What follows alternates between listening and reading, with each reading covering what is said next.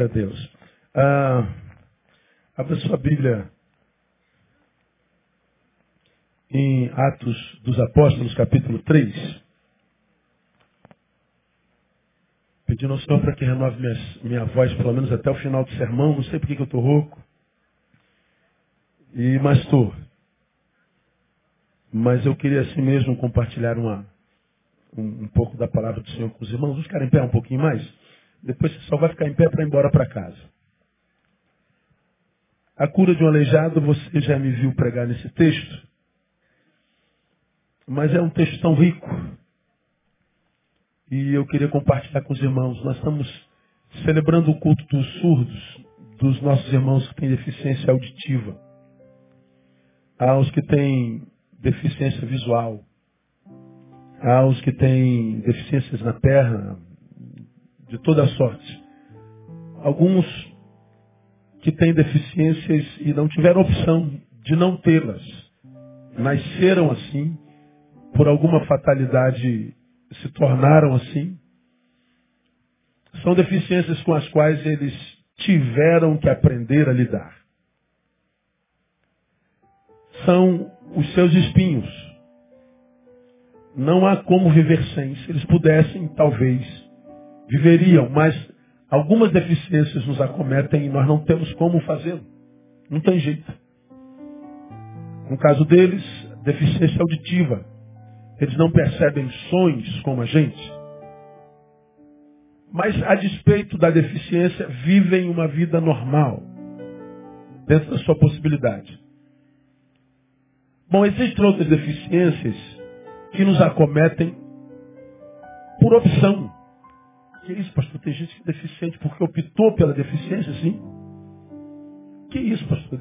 Isso, isso eu pego pesado demais. Existe gente deficiente que fez opção pela deficiência. Ou seja, existia para esses deficientes a possibilidade de viver sem ela? Sim, existe.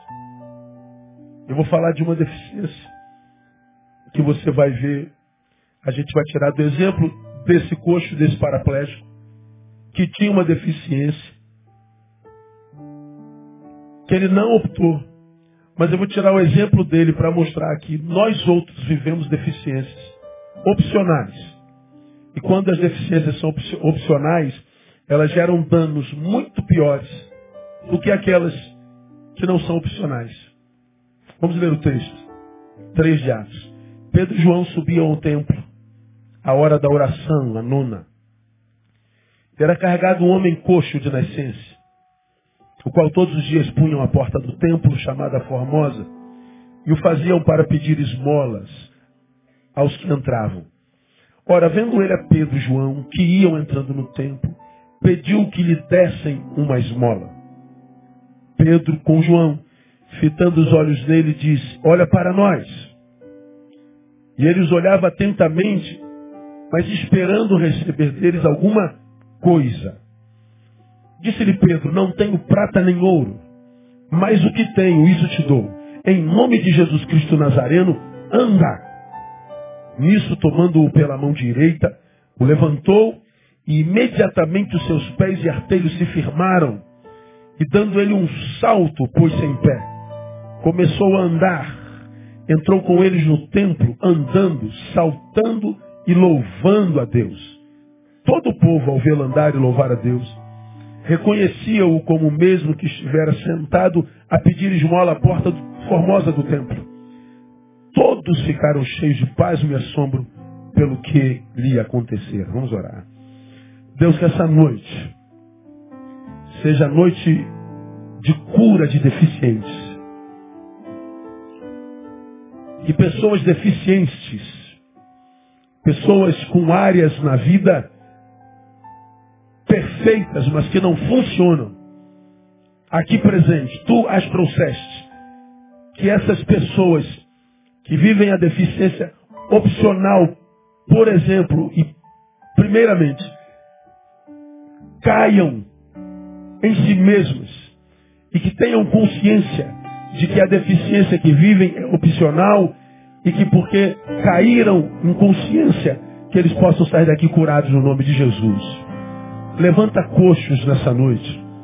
Que pessoas que estão andando curvadas, pessoas que estão andando de cabeça baixa, possam olhar para cima, possam ver seus pés e artelhos se firmarem, que eles possam sair daqui andando, saltando e louvando ao Senhor. Faz assim por tua palavra.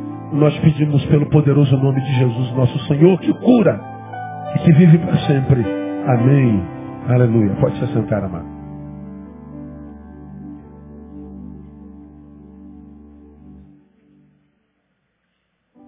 Me perguntaram algum tempo atrás o que mais me impressiona no homem contemporâneo. Eu estava sentado numa mesa. Pastor, o que mais te impressiona no ser humano hoje? Trabalhar com o ser humano hoje é, é, é das missões mais difíceis que tem. O ser humano está doente. Nós estamos tão doentes que nem a gente aguenta a nossa companhia de vez em quando, não é verdade? Tem dia que você olha no espelho e você tem vontade de matar aquela pessoa que está no espelho, né? Tem dia que se a gente pudesse fugir de nós, porque a gente não aguenta a nossa presença, a vida foge de nós, a gente está azedo, cansado.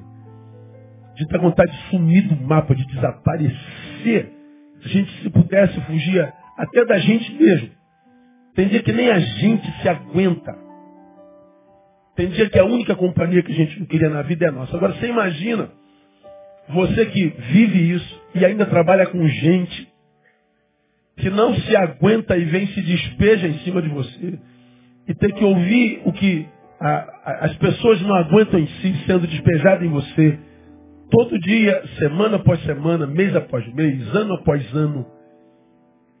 A vida inteira lidando com gente e é extremamente desgastante.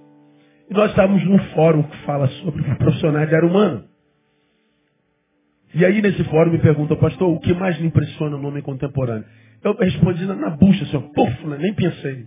O que mais me impressiona no homem contemporâneo é a sua capacidade de se auto-sabotar. É a capacidade que nós temos de fazermos mal a nós mesmos. Eu me impressiono, sim, com a capacidade que nós temos de fazermos mal ao outro, sim. É impressionante a maldade do homem. É impressionante a ingratidão do homem, a, a inveja do homem. É impressionante o olho grande do homem. É impressionante capacidade que nós temos de, de, de despejar no outro a nossa própria frustração. Isso tudo é impressionante. Mas, mais impressionante para mim é a forma como nós fazemos mal a nós mesmos. Como nós nos tratamos mal. Como nós nos auto-sabotamos. Como nós somos aquele que arma arapuca para si mesmo. Como nós somos capazes de entrar, por exemplo, em relacionamentos que a gente sabe que não vai dar em nada, a gente sabe que o sujeito, a sujeita não presta. A gente sabe, a gente tem um histórico, a gente tem a história por testemunha, a gente tem a voz de amigos, de pai e mãe, a gente tem tudo contra esse relacionamento, mas a carência fala mais alto e a gente diz assim, eu vou tentar a sorte. Quem lida com a sorte, quase sempre se encontra com azar. A gente fica pessoas, a gente fica vendo pessoas entrando em relacionamentos, por exemplo, mortais. Não, fulano vai mudar, fulana vai mudar. Cara, pessoas não mudam. Você já me ouviu falar sobre isso aqui? Não depois de casar, melhora. Meu irmão, escuta o que eu vou te falar. Se você está com alguém que não presta e está imaginando que depois do casamento ele vai melhorar, o que, que o casamento faz? melhora aquilo no que a pessoa é boa.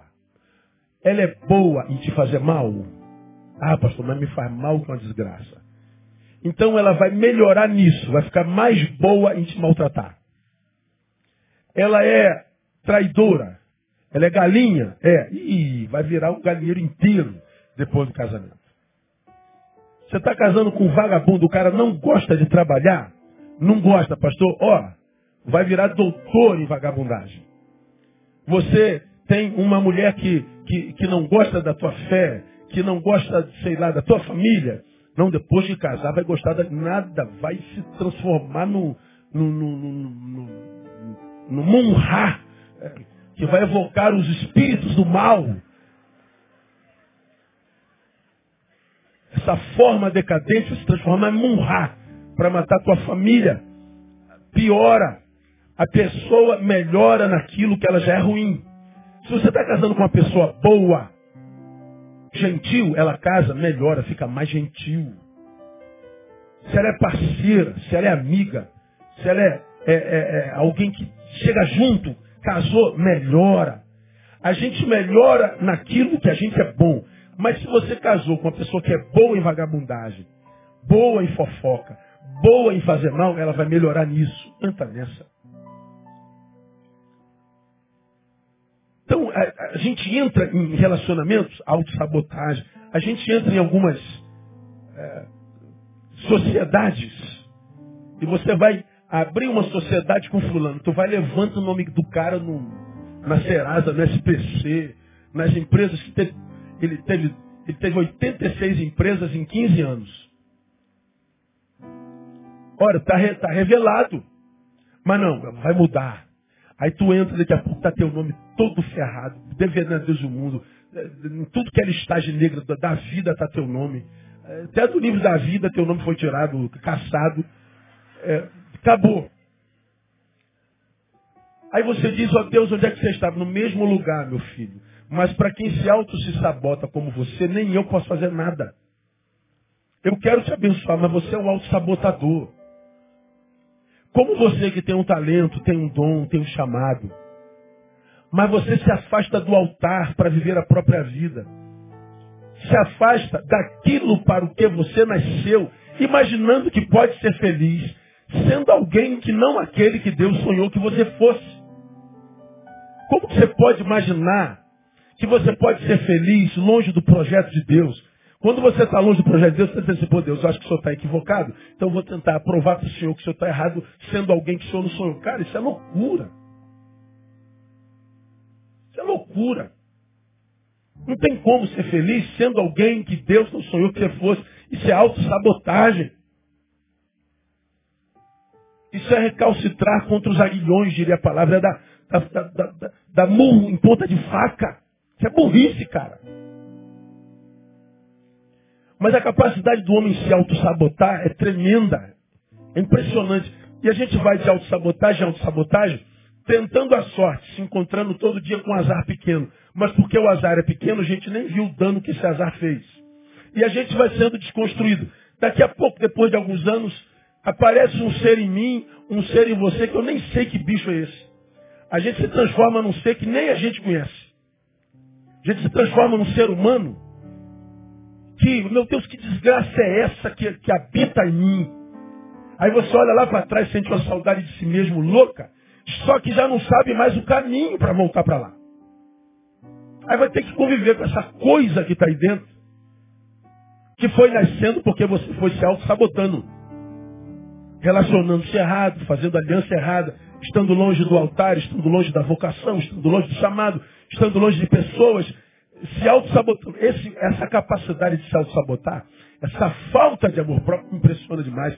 Como, tendo uma vida só, fazer tão mal essa vida tão curta? Bom, eu se eu fosse espírita, bom, eu não teria problema de um, nenhum de ser um auto-sabotador. Eu acreditaria na tal da reencarnação. Então eu seria um miserável nessa vida, mas eu ia voltar, tá tranquilo.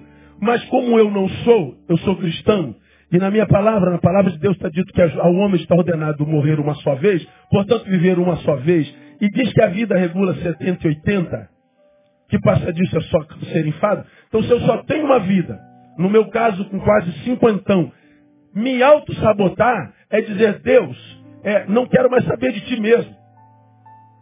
Porque como preguei há três domingos atrás, na minha idade, por exemplo, eu tenho mais, mais passado do que futuro. Eu não vou viver mais 50 anos, imagino eu. E vamos imaginar que eu vivesse, eu não viveria com a mesma qualidade desses primeiros 50. Então como é que eu posso me auto-sabotar entrando em relacionamentos que, que furtivos, em, em, alianças desconstrutivas? Como eu posso entrar em, em, em, numa onda de tentar viver uma vida que Deus não sonhou? Cara, pelo amor de Deus, isso é falta de amor próprio. Foi como eu já disse aqui, disse para um casal de, na nossa igreja, que estava se casando, eu falei, cara, vocês me desculpem, eu não me meto na vida de ninguém. Mas, à, à luz do que nós acabamos de conversar, eu acho que vocês não deveriam casar. Aí um dos cônjuges falou assim, mas pastor, eu amo a ele mais do que a mim mesmo. Eu, eu amo demais. Eu falei, pois é o problema. Porque você o ama, você vai casar. Mas se se amasse, não casava. Eu amo tanto que eu vou casar com ele. Pois é, porque o ama, se casa. Mas se se amasse, não casava. Bom, quanto tempo durou o casamento? Nove meses. E a pergunta sempre vem, por que, pastor? Por que, que Deus não abençoa? E eu sempre sou franco. Abençoar o quê, irmã? Meu casamento? Qual? O que o senhor fez, não, mas o que eu fiz foi uma cerimônia. Casamento não se transforma em casamento porque o pastor abençoa isso numa certidão. O casamento se dá no coração. É na alma. Porque ambos se tornam uma só carne. Numa só carne habita uma só alma. Então o casamento não é um casamento só de duas carnes que se transformam uma, mas em duas almas que se transformam numa. Então não é só a, a assinatura do livro. Então Deus não poderia abençoar esse casamento, porque esse casamento nunca aconteceu em Deus. Como muitos dos nossos casamentos também. Você está recalcitrando contra os alguém. Autossabotagem. Aí você deve estar me perguntando, pastor, o que isso tem a ver com o texto? Vamos chegar lá. Nesse episódio, nós vemos o presente de um homem cuja história desconhecemos. A única coisa que nós sabemos é do seu presente. Pessoas o traziam, o punham a, a porta formosa do templo, eram várias portas, uma delas se chamava Formosa, e a porta formosa testemunhava a feiura da vida que esse homem vivia. Era a porta de um templo, para o qual Pedro e João se dirigia à hora nona, a hora do culto de oração. Pedro e João foram para o templo orar, e o coxo, o paraplégico, foi para a igreja pedir esmola. Na mesma hora. Pedro e João, ao invés de entrarem no templo para falar com Deus, descobre que tem um necessitado querendo falar com eles. E entre falar com Deus e ouvir o necessitado, como qualquer bom cristão, eles preferiram ouvir o necessitado. Ele ouve o necessitado e descobre que o necessitado está pedindo suprimento para uma necessidade que ele imaginava ser prioritária na vida, uma moeda. Só que Pedro e João, porque oravam, tinham visão espiritual e descobriram que o problema desse homem era maior do que o que ele imaginava. Ele imaginava que o problema dele era financeiro. Mas Pedro e João disseram, não, seu problema é outro. E você está num lugar que tem um Deus que pode suprir não a tua necessidade de moeda, mas a tua necessidade de caminhar de cabeça erguida, de caminhar em pé, com as próprias pernas, com dignidade, podendo olhar olho no olho, sem ter que olhar para cima como se estivesse olhando para deuses humanos. E aí ele pede uma coisa, aí Pedro e João primeiro frustram-lhe o sonho. Não tem prata nem ouro. Bom, se fosse um mendigo carioca, ele nem esperava Pedro e João falar uma coisa mais. Então vaza, vaza, vaza, vaza, vaza. Não tem moeda, vaza. Não, mas ele me pareceu ser mais educado, ficou quieto, frustrado talvez, mas quieto. Aí Pedro João diz, eu não tenho prata nem ouro, o que você quer? Todavia, nós sabemos que o que você quer não é o que você precisa realmente. O que você precisa nós temos. E aí eles usam o poder do nome de Jesus, dizem, em nome de Jesus de Nazaré, levanta e anda. E diz o texto que na mesma hora os ossos começaram a estalar e ele fica de pé. Porque fica de pé, o que, que ele faz? Ele entra no templo que ele só conhecia de fora. Porque ele entrou no templo, ele começa a saltar e adorar o Senhor. Sem moeda nenhuma. Ele saiu duro. Mas saiu olhando Pedro e João no olho. Ele saiu de cabeça erguida. Ele saiu curado da sua paraplegia. Bom, esse homem, ele estava sentado à porta mendigando porque as pernas o impediam de trabalhar, de servir, de ir e vir. Ele vivia uma vida aquém da possibilidade, porque ele tinha uma paraplegia que o impedia de viver em totalidade. Mas, vamos trazer para o dia de hoje. Quantas pessoas você conhece, talvez você seja uma dessas, que vive uma vida medíocre, uma vida aquém das possibilidades, tem tudo para ser feliz, tinha tudo para ser a, a, menina, o menino, a mulher, o homem, o casal, a família mais, mais abençoada do planeta. Talvez seja, mas está tão doente, tem uma paraplegia tão profunda, que não te permite celebrar a bênção que é a tua vida. Você se acha um infeliz, um abandonado, um miserável, um, um, um, uma vítima do sistema de Deus, um sei lá do que. Mas quando as pessoas olham para vocês, todas as pessoas invejam você. O que você chama de desgraça seria a graça que muitos seres humanos gostariam de viver. Ora, por que, que a tua desgraça é a graça que tantos miseráveis gostariam de viver? Porque eles, quem sabe, vivem a verdadeira miséria. Como o paraplégico que não tinha escolha, a perna estava quebrada. Mas o que você chama de desgraça, de vida, está tudo em ordem. Não há nada quebrado na sua vida, não há nada paralisado na vida que te possa impedir de ir e vir, de ser, fazer e realizar. Você pode estar é, impedido ou, ou, ou, paralisado nesse momento, não indo nem vindo. Você pode estar, por alguma razão, é, sem realizar, em estado de inércia, tristeza, angústia, depressão. Você pode estar se sentindo o, o menor de todos os homens, o mais infeliz de todos os homens. Você pode estar se vendo como o mais coxo dos coxos que existem, o mais paraplégico dos paraplégicos que existem, o mais miserável dos miseráveis que existe. Todavia, o que você chama de desgraça é só um problema de visão. Isso é vento que está rolando. Isso é o vento que traz a tua vitória nessa noite. Em nome de Jesus. Não possa aí. Diga assim para quem está do seu lado. Tua vitória já chegou. Diga para ele. Oh, aleluia. A tua vida pode ser, na tua visão, uma desgraça enorme.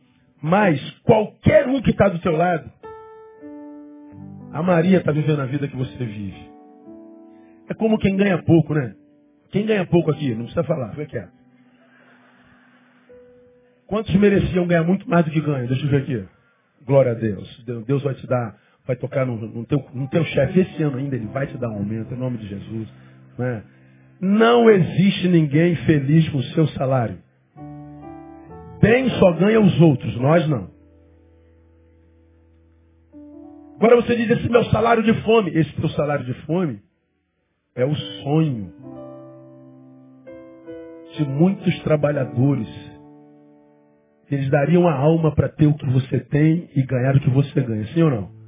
Meu irmão, a fila de desemprego é enorme. Esse salário de miséria. Hoje só tem arroz com ovo. Meu irmão, esse teu arroz com ovo. No Sudão. Não, no interior do Piauí não, no lixão de gramacho. Seria o manjar dos deuses. É questão de postura.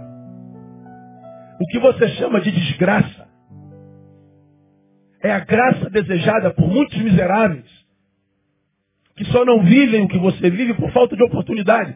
Mas se tivesse oportunidade de ver o que você vive, abraçariam o que você chama de desgraça com tanta gratidão que você o veria vivendo o que você vive, com uma profusão tão grande como o rio de vida fluindo dentro dele, que ninguém pararia, paralisaria esse homem. Mas você está aí se sentindo pobrezinho, coitado, miserável, de infeliz, injustiçado pelo sistema. É dessa paraplegia que eu estou falando. Viver como coitado, aquém das possibilidades sem gratidão fluindo do peito, sem vida fluindo do coração, sem visão de águia, entendendo que o melhor de Deus é, pode melhorar. Viver dessa forma, com essa visão doentia a respeito de si mesmo, da vida, é viver uma paraplegia opcional. Lembra que eu já falei sobre isso aqui? Quem é o paraplégico? O paraplégico é aquele cara que tem perna, mas a perna não funciona.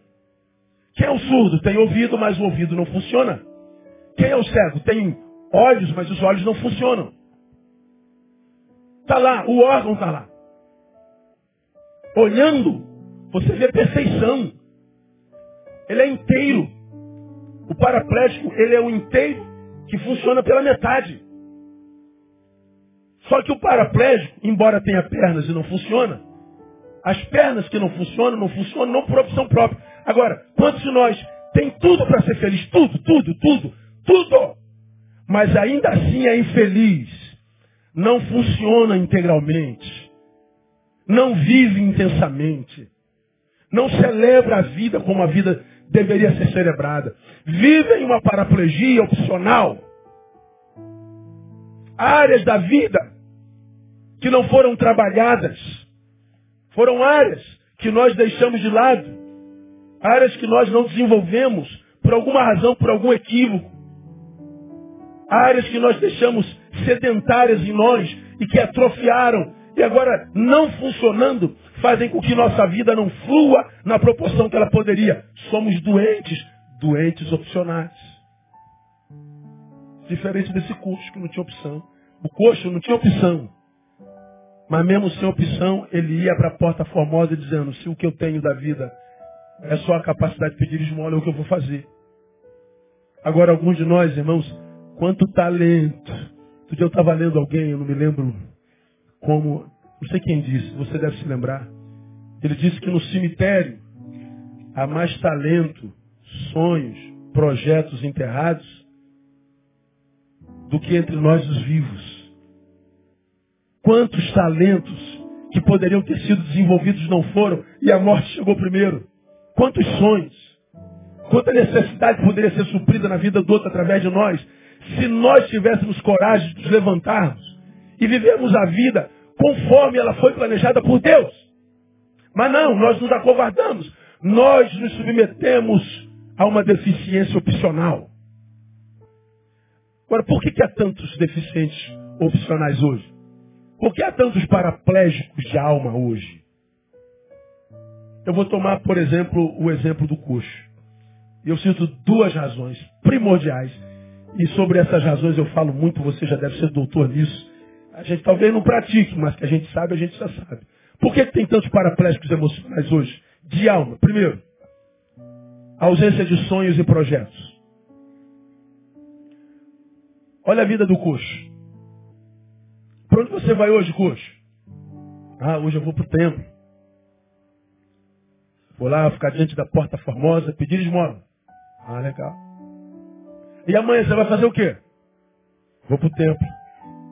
Para a porta formosa, pedir esmola. E na quarta, mesma coisa. Na quinta, mesma coisa. E no sábado à noite, mesma coisa. Qual o teu projeto para a semana que vem? Mesma coisa. A vida dele não tinha mais sonhos, não tinha mais projetos. Ele se entregou às circunstâncias. Eu vou para a porta pedir esmola. A minha vida se resume a isso. Não tenho mais esperança de algo novo. Eu não tenho mais esperança de viver algo diferente. Eu não tenho projeto para algo mais. Eu não acredito, talvez, que eu seja capaz de. Ele se entregou à circunstância. Ele se entregou ao status quo. Ele resolveu se entregar ele resolveu abrir mão do sonho, abrir mão do projeto. A mesma coisa, nada novo, nada. Meu projeto é pedir esmola. Meu projeto é repetir hoje o que eu fiz ontem. Meu projeto é repetir amanhã o que eu fiz hoje. Eu não tenho projeto. Eu vou na filosofia do pastor Zeca Pagodinho. Deixa a vida me levar, vida leva eu. Deixa a vida me levar, vida leva eu. Se você deixar a vida te levar, ela não vai te levar a lugar nenhum. Ela vai te manter exatamente aonde você está. Porque não é a vida que te leva, é você que leva a vida. É você que planeja a sua vida. É você que tem autonomia em Deus para escrever o que você quer viver. Você tem autonomia pelo sangue do Cordeiro de escrever a própria história. Deus te fez um ser capaz. Você decide o que será. E será o que decidir. E se não decidir, será uma obra do acaso. Você será uma obra indecifrável. Você vai ser um ser que não conhece. Você vai ser um ser que é sereio. É isso aí, né, pastor? Sim, o que é isso aí, pastor? Ah, eu também não sei o que é isso aí, pastor. Pois é, por quê? Porque você não vive um presente planejado. Como você já ouviu aqui, quem vive um presente não planejado não pode viver um presente feliz. Porque é um presente como obra do acaso. Você pode ter sucesso aos olhos dos homens. Você pode estar com dinheiro. Você pode estar num bom apartamento. Você pode estar até num bom relacionamentozinho. Sonhou esse dia? Não. Então você é obra do acaso. Você pode ser alguém, então, que tem todo o suprimento, mas continua com um buraco dentro do peito gigante, porque não se tornou naquilo para o que você nasceu. É como aquele garoto que passou a vida inteira ao som da pergunta que se ouve quando a gente é garoto: o que você vai ser quando crescer? Aí ele dizia: vou ser bombeiro. Você se lembra o que você dizia quando te perguntavam o que você vai ser quando crescer? Quem se lembra? O que você falava aí? Com 10, 12 anos. Eu sei, levanta a mão, quem se lembra? O que é? Fala aí, Ronald, o que você dizia que é quando ia crescer? Bombeiro. E você, Carla? Hã? Arquiteta. É arquiteta, não? É bombeiro? Não. Ô, oh, Alisson, você lembra o que você ia ser? Não? Jogador de futebol. Foi? Não. Todo, todo que menino quer ser jogador de futebol. Mas jogador de futebol já nasce pronto. Paulinho, lembra o que ia ser? Não? O que, que você sonhava? Músico. É músico. Mais ou menos, mais ou menos. Ah, tá, em, tá, tá, tá em metamorfose, né? Bom, eu dizia que ia ser bombeiro. Bom, eu me transformei em bombeiro, apago o fogo de gente o tempo inteiro. Ah, infernos existenciais, espirituais, o tempo inteiro. A gente se lembra. Bom, só que quando a gente é garoto, a gente diz que vai ser quase sempre por paixão pelo que se via na televisão. Mas à medida que a consciência vai crescendo, a gente tem um sonho. A gente começa a perceber um sonho mais, mais factível, ele é mais racional, ele não é mais aquele sonho de ser o bombeiro herói, do policial herói. Não, ele, ele é mais consistente. E você então até tentou, mas por alguma razão fracassou, por alguma segunda razão fracassou, por uma terceira razão fracassou. Aí você de repente disse assim, ah, talvez não seja a vontade de Deus. Aí você vai ser outra coisa. Deu certo nessa coisa. Todo mundo diz, está vendo? Você tinha que ser isso. Mas você está nessa coisa aí, mas lá no fundo, está aquela coisinha lá atrás. Puxa, quando eu vejo uma pediatra mexendo numa criança, nossa, ai, eu vou lá na criança, ai meu Deus, ó, oh, você chega a se arrepiar aí agora, não é verdade? Mexendo nos sonhozinhos assim, ó. Caramba, meu sonho era ser, e não sei o quê. Papá. Bom, você tem que ser grato pelo que é. Mas quando eu falo de sonho, eu falo daquilo que eu chamo de planejamento para o amanhã. O sonho é o planejamento para o amanhã melhor do que hoje. Por que, que eu sonho? Porque eu quero ter um amanhã melhor do que hoje. O meu sonho é a, a, é, é a maquete da realidade de amanhã. O meu sonho é a planta da construção da minha vida amanhã. O sonho é o meu ponto de partida. O meu sonho é o que estabelece o meu destino, o meu sonho é o que estabelece o meu alvo, o meu sonho, portanto, dá sentido à minha vida. Por isso eu entendo o sonho como um dom de Deus ao ser humano. Imagina se a gente não sonhasse. Imagina se eu não pudesse estar aqui nessa noite, sonhando em quando acabar o culto, ó, no planejamento. Vou comer uma carne de sol depois do culto, com aipzinho frito, com manteiga derretida. Ó, já encheu a boca d'água? E vai tomar o que, pastor? Não te interessa, é um sonho meu. Ó, a gente está aqui no hoje, já curtindo um culto abençoado. Mas o meu projeto para depois do culto já está pronto. Então, mesmo esse momento abençoado, ao acabar, está tudo certo. Porque eu já tenho outro momento abençoado depois desse. Eu já tenho um futuro pronto em mim. Pastor, qual a certeza que o senhor tem que vai conseguir comer carne de sol? Eu não tenho certeza nenhuma. Eu não, não sei nem se eu acabo esse sermão. Eu não tenho a menor noção se eu vou acabar ou não. Mas não interessa se eu vou acabar ou não. Em mim já está pronto. Eu já estou com gosto de carne de sol na boca. Eu já me vejo sentado à mesa do restaurante. Eu já me vejo sentado com alguém do meu lado. Ó, hein? Então, já está pronto, já virou realidade. Agora, daqui a pouco, quando eu estiver sentado à mesa comendo a carne de sol, eu já vou comer de forma diferente, porque porque eu já estou agradecendo a Deus porque o sonho já virou realidade. Aí eu digo, Deus, obrigado por poder viver esse momento duas vezes. Primeiro como sonho, projeto. Segundo como realidade. E quando o sonho se transforma em realidade, a gente sabe que Deus está estabelecendo a sua história e a sua vontade na nossa vida. Primeiro nos dando sonho, depois nos capacitando para transformar em realidade no nome de Jesus. O sonho é fundamental. Por que, que tanta gente vivendo uma vida miserável? Por que tanta gente vivendo uma vida pífia? Ah, porque o pai não amou. Porque o marido traiu. Porque a esposa não sei o quê. Porque os amigos abandonaram. Não, pô. Isso já é passado. Seu problema é que você, por causa do passado, perdeu a capacidade, a coragem de sonhar com o futuro. Você só usa teu hoje para manter contato com ontem. Você deixou de usar teu hoje para estabelecer contato com amanhã. Quando eu estabeleço contato no hoje com ontem, o que sobra é amargura, ira, ódio, desejo de vingança. Mas quando eu estabeleço contato do meu hoje com o amanhã, o que me vem é esperança. O que me vem é fé. O que me vem é alegria. O que me vem é a libertação do passado. Porque o que fizeram a você, a mim no passado, a gente não pode fazer mais nada. Mas o que o passado faz em mim é de poder meu. O que ele fez, bom, não posso fazer nada, já passou. Agora, o feito em mim hoje só terá poder se eu der esse poder para ele. E como é que eu dou esse poder para ele? Abrindo mão de manter contato com o futuro. Então deixa o Espírito Santo de no teu coração nessa noite. Deus quer curar essa paraplegia maldita em você hoje, no nome de Jesus. Porque há um futuro de glória esperando você. E o teu futuro será muito melhor do que o teu passado. Mas você precisa se levantar no presente com sonho e esperança. Porque o teu Deus é um reconstrutor de histórias no nome de Jesus. Aplauda ele forte. Dê-lhe um braço de júbilo. Oh!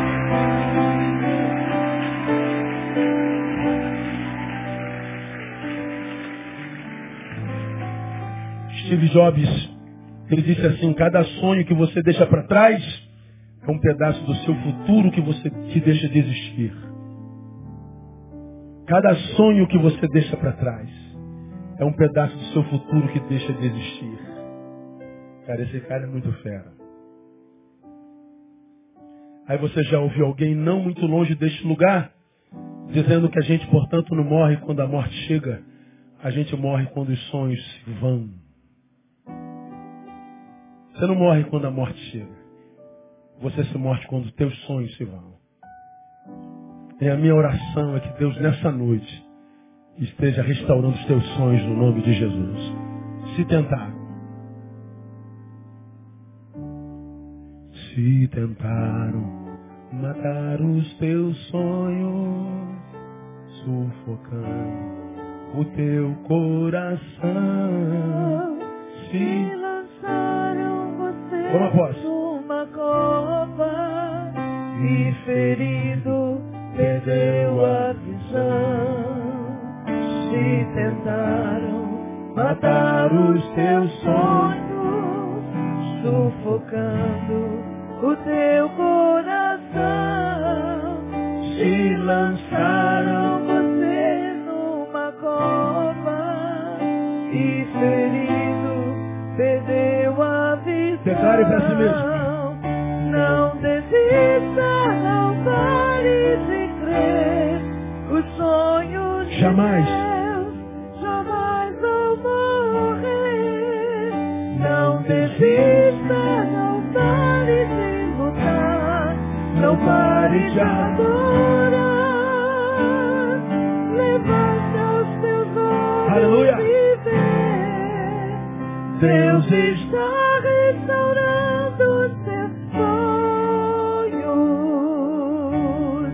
E a tua visão. Estenda tua mão e recebe. recebe a cura, recebe a unção, unção de ousadia, unção de conquista, unção de multiplicação. Melhor aplauso ao Deus que restaura os sonhos nessa noite. Aleluia.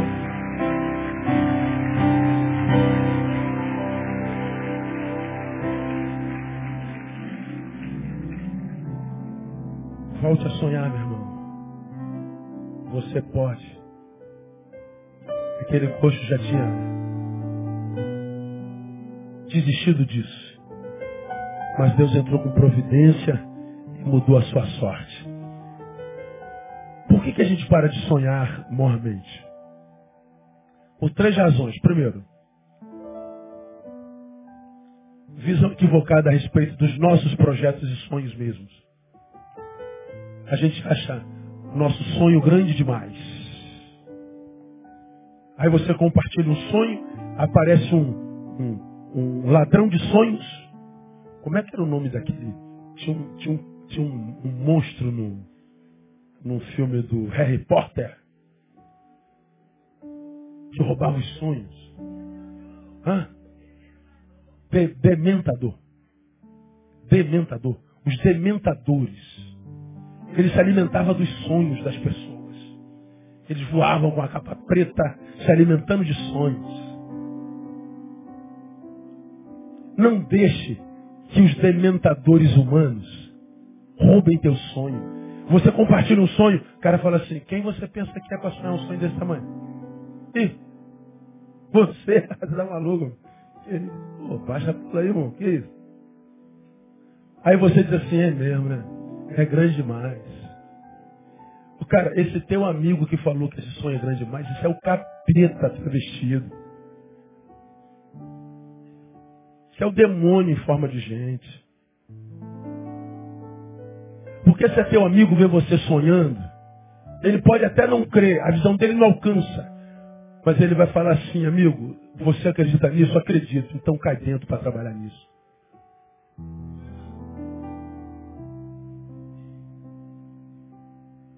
Quando nós realizamos um grande sonho na nossa vida, eu, aliás, eu não sonhava com aquilo, quem sonhava era ela.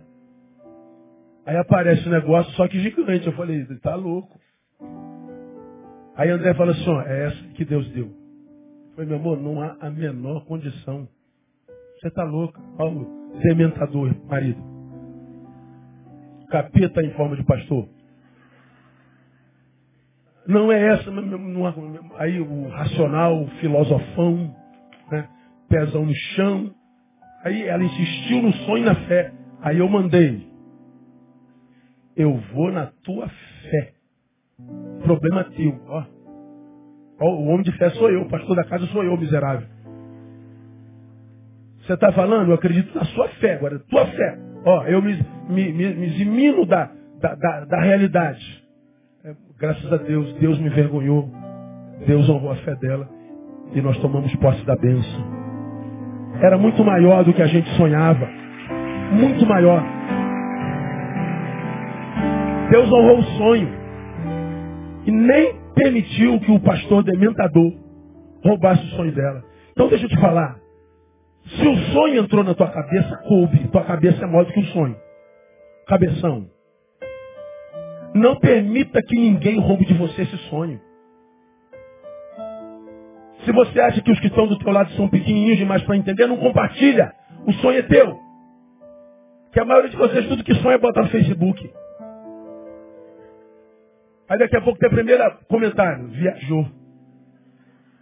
Pirou. Bebeu o quê? Não compartilha. É teu, guarda lá. É uma semente de um futuro que está dentro de você. É a realidade.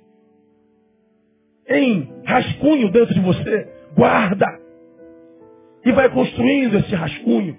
Vai melhorando essa escrita, essa realidade. E deixa ela ser, é, ter em você uma incubadora, um útero existencial. E você vai ver que esse bebê, esse moleque, essa realidade vai começar a nascer dentro de você. Quando você menos esperar, está prontinho diante de você e você vai glorificar o Senhor no nome de Jesus. Acredita! Por que, que a gente para de sonhar? Revisão equivocada sobre nossos projetos. Grande demais. Mas segundo, visão equivocada sobre nós mesmos. Nos achamos pequenos demais. Aí não é só o sonho que é grande, é a gente que se acha pequeno. Aquela pessoa que tem visão de pulga. Tudo que ele vê é micro. Tudo que ele vê é pequenininho. Tudo que ele vê é, é microscópico. Mas por que, que ele vê microscópico? Porque ele tem a visão do coxo. Ele está tá agachado na vida. Para todo mundo que ele olha, ele olha sempre para cima. Pode olhar para um anão, está é, tá olhando para cima. Ele se vê pequeno demais. Não acredita no próprio potencial. Convenceu-se que é um pobre coitado. Convenceu-se porque ninguém na família se formou. Então você está fadado a essa desgraça de não se formar. Agora, por que você não acaba com essa maldição de ninguém se formar? Por que você não se torna o primeiro? Ah, ninguém na minha família casou e ficou casado. Seja você o primeiro. A minha família é toda obesa. Quebra essa maldição da gordura aí, irmão. Seja o primeiro. Que teu filho não seja gordo. Quebra você a maldição. Ao invés de se entregar à, à realidade, mude-a. Seja o agente de transformação da própria vida. Mas sabe por que a gente não faz? Porque a gente se vê pequenininho. E a nossa pequenez, o coitadismo, gera em nós algumas benesses. Tem sempre alguém do lado cuidando da gente. Minha filha, meu filho, meu amorzinho. Ó, oh, meu irmão, eu tive febre de domingo a quinta. Ô, oh, meu irmão, que tempo bom. Porque era o cafezinho na cama. Ó, oh, almoçozinho, quer comer o que, amor? Ah, eu quero uma sopinha. Sopa estava pronta. Estou com vontade de comer pão com mortadela. A mortadela estava na mesa. Aí eu quero ver tal filme. Ó, teu pai que vê o filme vaza. Eu, eu vou ficar doente pro resto da minha vida. Porque traz alguns ônus. Você está entendendo o que eu estou falando? Sim ou não? Acontece. É, mas como é que você está? Mais ou menos. Não estou muito bem não. Estou meio adoentado. Meu Deus, a senhora está doente há 40 anos, mas está forte. Mas é porque isso traz ônus Pessoas se alimentam da sua própria mediocridade. Porque já se vê pequena para mudar a história. Então ela alimenta a mediocridade porque ela tem a comiseração dos outros. Ah, como é bom ficar doente. Quanto de febre, pastor? 37,6. Mas homem com febre, com 37, é, culto fúnebre, marca para sábado, culto fúnebre, porque nós estamos morrendo. Mulher aos 40 está fazendo faxina. Então, a gente se vê pequeno e a gente alimenta a própria mediocridade. Porque a gente colhe benesses. Visão equivocada das sonho, visão equivocada de si mesmo e relação equivocada com os fracassos anteriores. Por que, que algumas pessoas deixaram de sonhar? Fracassou ontem. Todos fracassam. Hoje o Vasco ganhou o Flamengo de 2 a 1 um. Aí, freguês. Você vê? Olha os vascaínos. A, a única alegria do Vasco hoje é o Flamengo. Olha que coisa maluca, irmão. É ou não é, Davi? Davi de cabeça baixa, quietinho. É a única alegria que a gente tem na vida. Deus mudando a, a, a freguesia em, em freguês. Sei lá como é que faz isso. Então, Todo mundo tem derrota na vida. Quem aqui nunca passou por derrota, humilhação? Quem aqui não passou, meu Deus, que besteira que eu fiz, onde é que eu estava com a cabeça quando eu fiz essa desgraça? Tomei essa maldita dessa decisão. Você se arrepende. Bom, já está lá, é passado. O que vai determinar o teu futuro é a tua relação com esse fracasso. Porque alguns olham para o fracasso e dizem assim, ah, não vou tentar de novo não, porque eu já fracassei uma vez. Então, ah não, eu não passo por isso mais não. Por causa dessa relação equivocada com o fracasso anterior, deixa de tentar de novo. Deixa de sonhar de novo. Porque se não der certo, pastor, ué, você vai viver a mesma coisa que viveu agora. Não sobreviveu a primeira? Sobrevivi. Só que agora você está mais experiente. Se fracassar de novo, mais experiência. E de novo, mais experiência. Você já vai conhecendo o caminho das pedras. Por onde não passar. Qual a metodologia? A não se usar mais. Você vai tentando por novos modelos. Até que você encontra o ponto nefrálgico. Não dizem que Thomas Alva Edison só acertou a bendita da lâmpada na milésima vez? E fracassou uma, cem, duzentas, trezentas. E ele ouvia chacota o tempo inteiro. Você é louco, cara. Você não desiste? Não. Você já tentou 900 vezes? Pois é. Já sei 900 meios pelos quais não trilhar de novo porque não vai dar certo. Eu aprendi 900 caminhos errados. Bom, acertou. Aqui, ó, a lâmpada dele. Então, ou você se acovarda por causa da visão equivocada com os equipes passados, ou você transforma-se em escola e tenta fazer a mesma coisa de forma diferente. Novas posturas, nova visão, novas parcerias, novas metodologias, mas faz. Senão você perpetua o status quo. Você estabelece a situação atual como definitiva. Se você disser na tua vida, acabou, Deus vai botar ponto final nisso. Porque como você já me ouviu pregar aqui, confirmados pelo Senhor, são os passos do homem cujo caminho lhe agradam. Quem faz meu caminho sou eu. Dependendo do caminho que eu trilho, Deus confirma ou não. Mas quem faz sou eu. Se você trilha num caminho e diz, meu, caminho terminou aqui, Deus. Deus vai respeitar você. Agora, se você caminha e vai apresentando o rascunho do teu futuro, do teu projeto para ele, se esse rascunho, se esse projeto chamado sonho for um projeto no qual tem acesso e possa glorificar o seu nome, então ele confirma esse projeto e o prédio da tua vida é construído para a glória de Deus Pai, porque será um prédio no qual ele habitará. Então levanta daqui diferente, cara. Para de sentir pena de você, para de ficar contando para todo mundo o quanto você é derrotado, o quanto você é coitadinho, quanto ela te traiu, te traiu. Oh meu Deus, coitadinho, quanto que o pastor é ruim me visitou, quanto que minha mãe me apoiou, quanto que o vizinho maltratou. Para com isso, cara. Para com isso. Guarda essas palavras para o culto de adoração. Guarda essas palavras e transforma em profecia.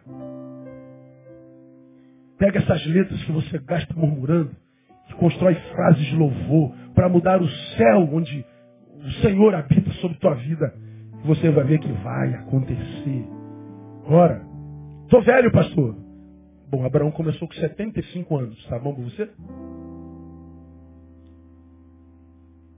Por que tem tantos paraplégicos de alma? Ausência de sonhos e projetos. Segundo, a gente caminha para o final. Visão distorcida a respeito da espiritualidade. Por que visão distorcida a respeito da espiritualidade? Simples. Pedro e João foram ao templo. Fazer o quê? Orar. O coxo foi ao templo. Fazer o quê? Pedir esmola. Um foi atrás de comunhão com o Pai, e o outro atrás da bênção do Pai. Um atrás de Deus, outro atrás das suas coisas.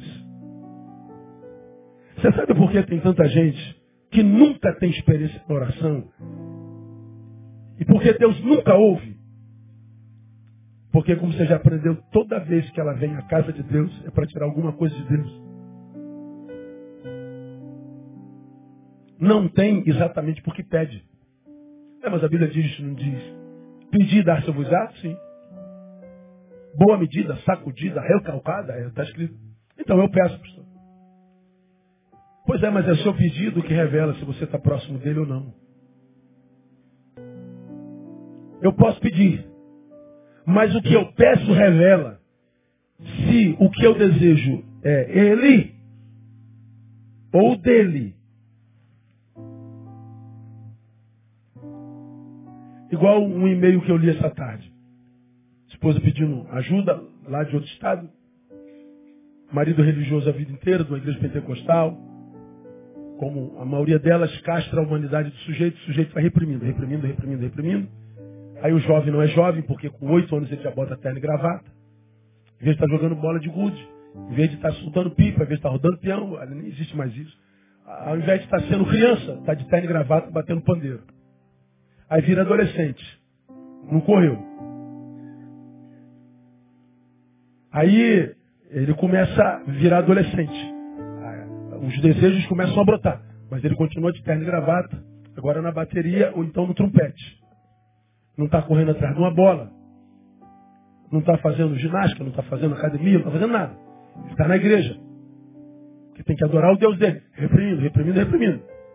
Faz 20 anos, conhece uma varoa, casa aos 21.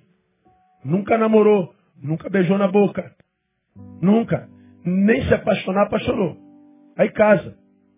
Dois estranhos. Reprimindo, reprimindo, reprimindo. Afeto, sexualidade. Seus neurônios todinhos. Nunca experimentou a os, o, o, o. O, o, o, do amor, o do prazer. Nada. Ele é uma coisa religiosa, sequestrada enquanto ser humano pela religião. Aí chega a maturidade, 30 anos. Aos 30 anos, como você já aprendeu a maturidade, coloca diante do espelho, e o cara que está no espelho fala assim, o que, que você fez com a tua juventude, o pré-velho? Ele olha para trás, não tem história nenhuma para contar. Ele não tem amigos. Pô, tu lembra quando a gente era criança, cara? A gente passou na casa da Dona Maria, tocou a campainha, saiu correndo. E aí ela estava do lado do portão, lavando o quintal, pegou a gente no flagra. Soltou o cachorro atrás da gente. E a gente tem que subir no pé de, de, de, de, de jabuticaba, a gente falou o dia inteiro, lembra? Ó, história para contar, cara. Tempo que você pegava passarinho com visgo, miserável. Pegava rolinha com arapuca e comia rolinha. Você botava a cabeça, cabeça de negro na boca do sapo. Miserável. A história para contar. Fazia besteira. A gente brincava. A gente corria. Tomava banho de chuva. Pisava com o pé no chão. A gente brincava de alguma maçã, salada mista, morango. Cara, a gente vivia. Falei sobre isso outro dia. Brincava do miserável licença cascudo. Tu ganhava uns cascudos e ficava a semana inteira com dor de cabeça. Tu vivia em função do cara que te deu a moca, lembra? Vou te pegar, irmão. Tu ficava como inimigo assim, na, na moita. A gente tava vindo de viagem, não sei de onde, né? Aí eu viajei, cara. Eu fui pregar lá em Friburgo com a febre danada. Aí eu me lembrei de, de aquela, aquela brincadeira que a dobrava o jornal das quatro pontos. Aí acendia para subir. Aí eu ia, cadê que eu não lembrava o nome? Como era o nome? Maria Choca. Aí, Galinha Choca. Falei, meu amor, como é que era o nome daquilo? Aí André não lembrava da Choca. E, meu Deus, que, que brincadeira sem graça. Mas a Choca subia, a gente ficava olhando a Choca. Cara, a gente tem história para contar. Agora, um moleque da religião vai reprimindo tudo. Só corim do fogo, do poder. Tá. Só isso.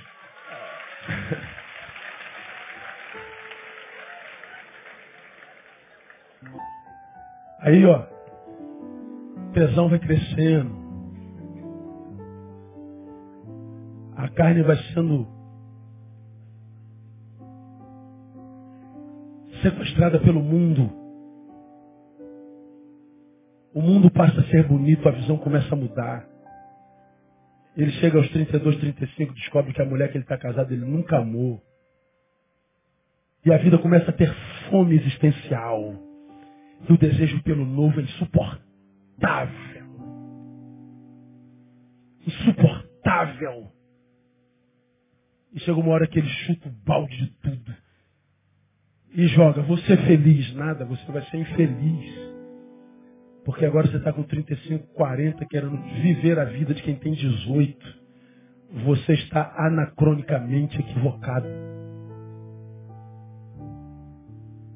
Você está vivendo fases equivocadas. Aos 18 seria lindo, aos 40 é ridículo. Você está queimando a fase dos 40. Porque para viver os de 18, está jogando os de 40 fora. E os de 40, melhor fase da vida. Porque a meninice foi embora, portanto o cometimento de erros é menor. Mas você ainda não está velho, ainda tem vivacidade. Você faz o que quiser. Vive a experiência que quiser. Mas vai viver se tiver recurso. Se tiver como se bancar. Se tiver lastro relacional. Se tiver para onde voltar. Mas quem é que vive isso? Quem projetou a vida. Quem não brincou com as coisas de Deus. Quem entendeu que eu posso viver todas as coisas. A terra continua um jardim e tudo é meu. Só que agora eu sei que colho consequências. Mas o Senhor diz, embora é um jardim, tudo é teu. Busca primeiro o reino. Coloca a espiritualidade no lugar certo. Porque senão esse jardim se transforma na tua cadeia e se transforma num labirinto do qual você nunca mais sai. E a gente vê pessoas em labirintos existenciais construídos dentro do jardim de Deus. Uma vida miserável, mas linda no Facebook, como eu falo sempre. Linda. Ele faz oração, meu querido paizinho, obrigado por esta semana. Eu não sei como é que ora no Facebook, cara. Aí bota um versículo bíblico toda semana. Aí quem vê de fora fala assim, olha, você está vivendo uma vida espiritual maravilhosa. Nada. Nada, tudo mentira. Você sabe que você e o Facebook não tem nada a ver uma coisa com a outra. No Facebook você é um, na realidade você é outro. Você mantém o Facebook para que fugindo para ele você possa respirar um pouquinho da miséria de vida que quase sempre vive. Você construiu um mundo virtual para respirar um pouco mas está respirando mentira. Um foi para a igreja orar, buscar a Deus. O outro foi para a igreja para pedir uma coisa. João e Pedro foram ao templo à hora da oração. O coxo estava no mesmo templo, só que para pedir esmola, no lugar santo, buscando coisas. No lugar certo, com a intenção errada. Está no lugar certinho. É aqui mesmo. Esse é o lugar, esse é o Deus. Essa é a palavra. Mas se a tua intenção for errada, vai continuar assim, desse jeitinho aí, cara. E manutenir o que você é, se você não é feliz, é autossabotagem. Que você está envelhecendo. Quem me dera a juventude entendesse isso. Quem me dera os adolescentes acreditassem nisso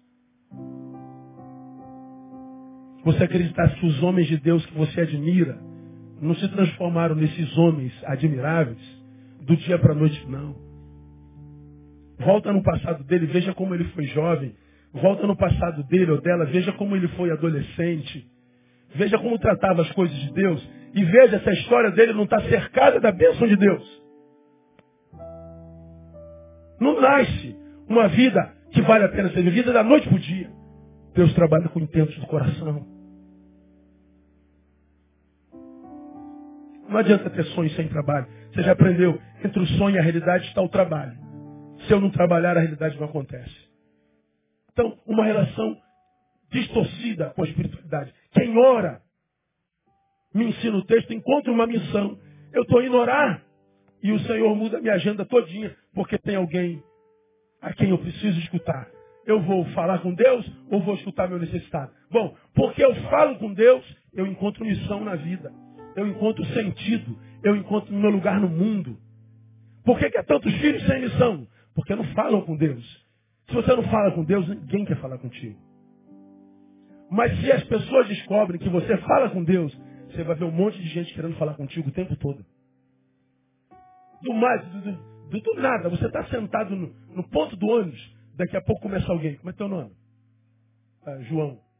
Então, meu é Maria. Ó, vai do Jardim Novo a, a Tiradentes falando. Meu Deus, eu não perguntei nada. Mas ele sabe que você fala com Deus. E ele quer falar contigo. E você encontra uma missão. Você encontra um sentido para a vida. Agora, quem pede, encontra o quê? Comiseração. Tadinho aqui, ó. Pedindo esmola. Vou vamos, vamos dar uma bola aqui para esse cara aqui, tá miserável. Você quer missão ou comiseração? Quem ora é usado, quem pede é humilhado. Porque haviam pessoas que entravam no templo, religiosos, que não eram mendigos econômicos, mas mendigos existenciais. Porque estavam diante de um mendigo econômico, lhe davam uma moedinha por pena, tadinho.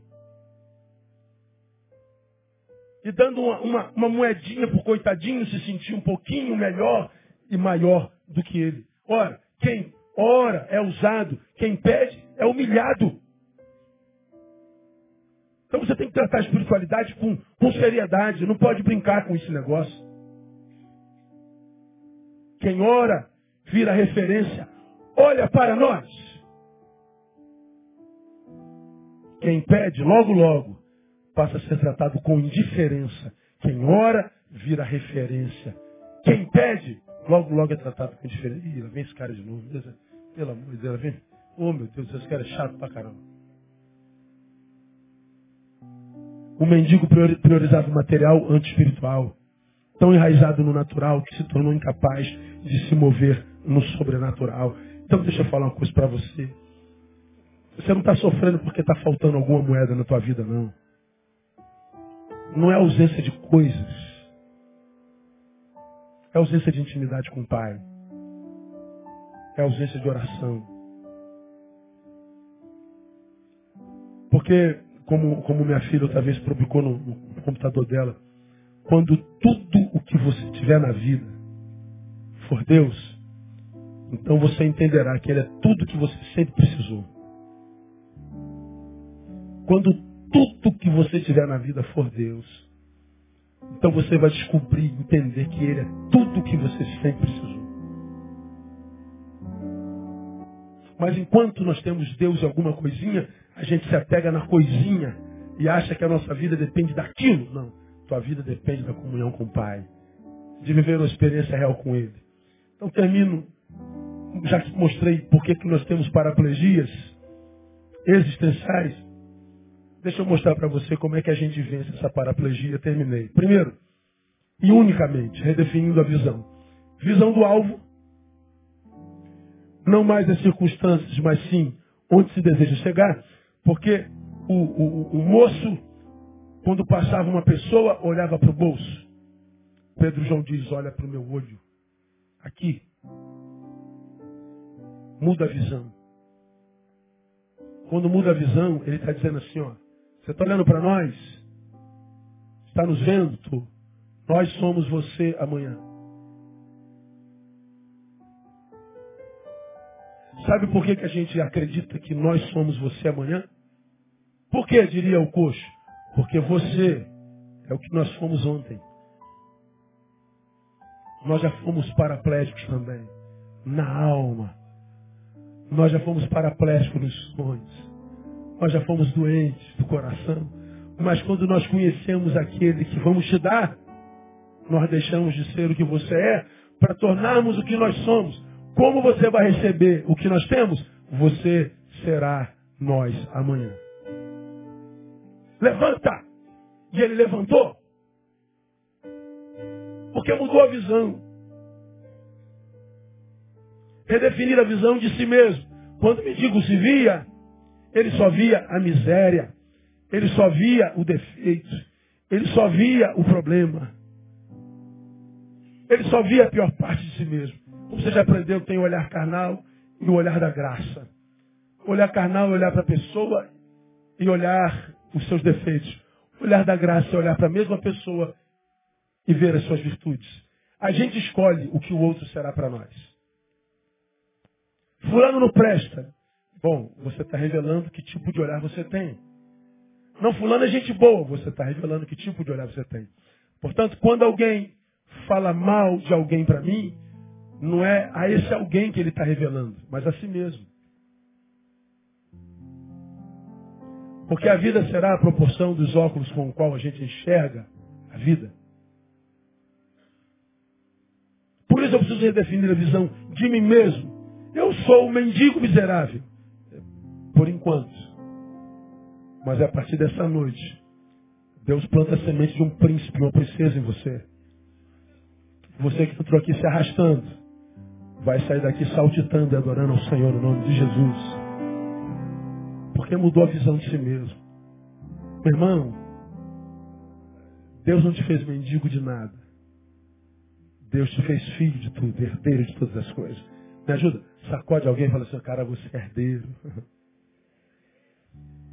Redefinindo a visão do alvo de si mesmo. Por último, redefinindo a visão da vida. Viva com todo o seu potencial. Veja, o cara estava quebrado, paraplégico. Então, eu me arrasto como paraplégico. Me arrastando, me arrastando, me arrastando. Bom, o milagre acontece, ele me põe de pé. Diz o texto que depois que se foi posto de pé, ele andou e entrou no templo. Quando ele entrou no templo, diz o texto que ele saltou e louvava ao Senhor. Isso é redefinir a própria vida, a visão da própria vida. Se o que eu posso fazer como paraplégico, pedir esmola, eu peço esmola. Se de pé eu posso andar, então eu ando. Se eu ando, posso saltar, então eu salto. Se eu posso saltar e adorar, eu adoro. Faça o que está diante da sua possibilidade. Quando você fizer a sua parte, você vai ver que Deus vai pegar na sua mão e te levar àquela parte que você só está. E Ele vai ressignificar a tua existência. Você vai deixar de ser um paraplégico, um deficiente por opção. Porque Ele terá curado a tua deficiência e amplificado as tuas eficiências. E você vai entender a diferença de quem serve a Deus e quem não serve a Deus. Que Ele abençoe você nessa noite. E que Ele te dê coragem para jogar essa muleta fora e sair daqui andando com as suas próprias pernas. No nome de Jesus. Vamos aplaudir o Senhor.